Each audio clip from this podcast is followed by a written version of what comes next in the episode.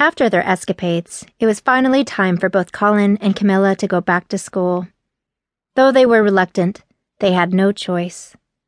Colin had already finished his engineering degree and wanted to start up his master's degree program so that he could at least become a better engineer than his peers. Camilla did miss him, and they had promised each other that they were going to keep in touch, and that was good enough for her. Her dreams also didn't go away that easy. But instead, they became way too hot and steamy, and Camilla always woke up in the morning tired and all greasy from the sweat. It reached a point that Camilla felt as though she was getting a little bit obsessed with her stepbrother, and decided to look for hobbies that would shift her mind away from him. So Camilla decided to join the chess club. Chess club didn't really solve her problems, as Camilla was always thinking of Colin instead of the next move. So she ditched the club a mere two days after joining, and for a moment, she thought she was going crazy.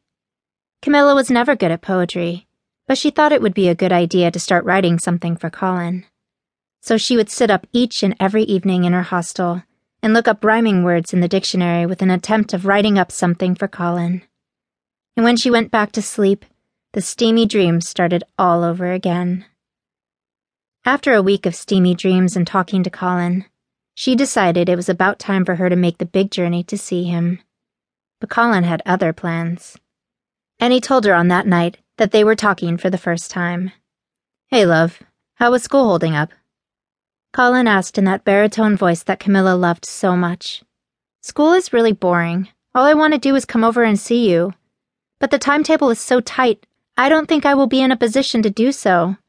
So can you come to me? Camilla pleaded.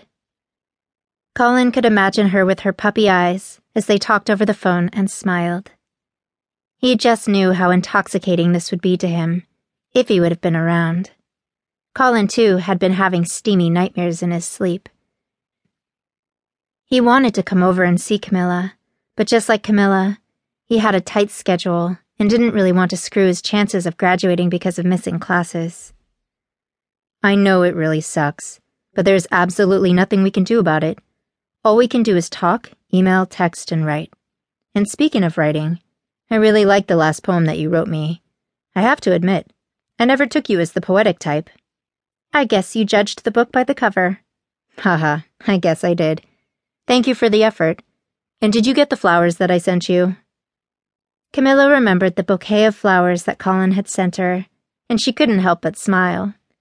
That was the sweetest thing anyone had ever done for her and she was more than glad he did that. The flowers always lifted her spirits and made her yearn for him even more. Attached to the flowers was a beautifully written poem in Shakespearean English, telling her of just how much he was craving for her. Yes, I did, and I loved it. Is there any way you can just sneak in and say hi, and maybe take me for dinner or something? You realize that nobody knows us around here, so we can throw caution to the wind and go wild. There was nothing Colin ever wished for more than throwing caution to the wind and taking her just like she begged to be taken.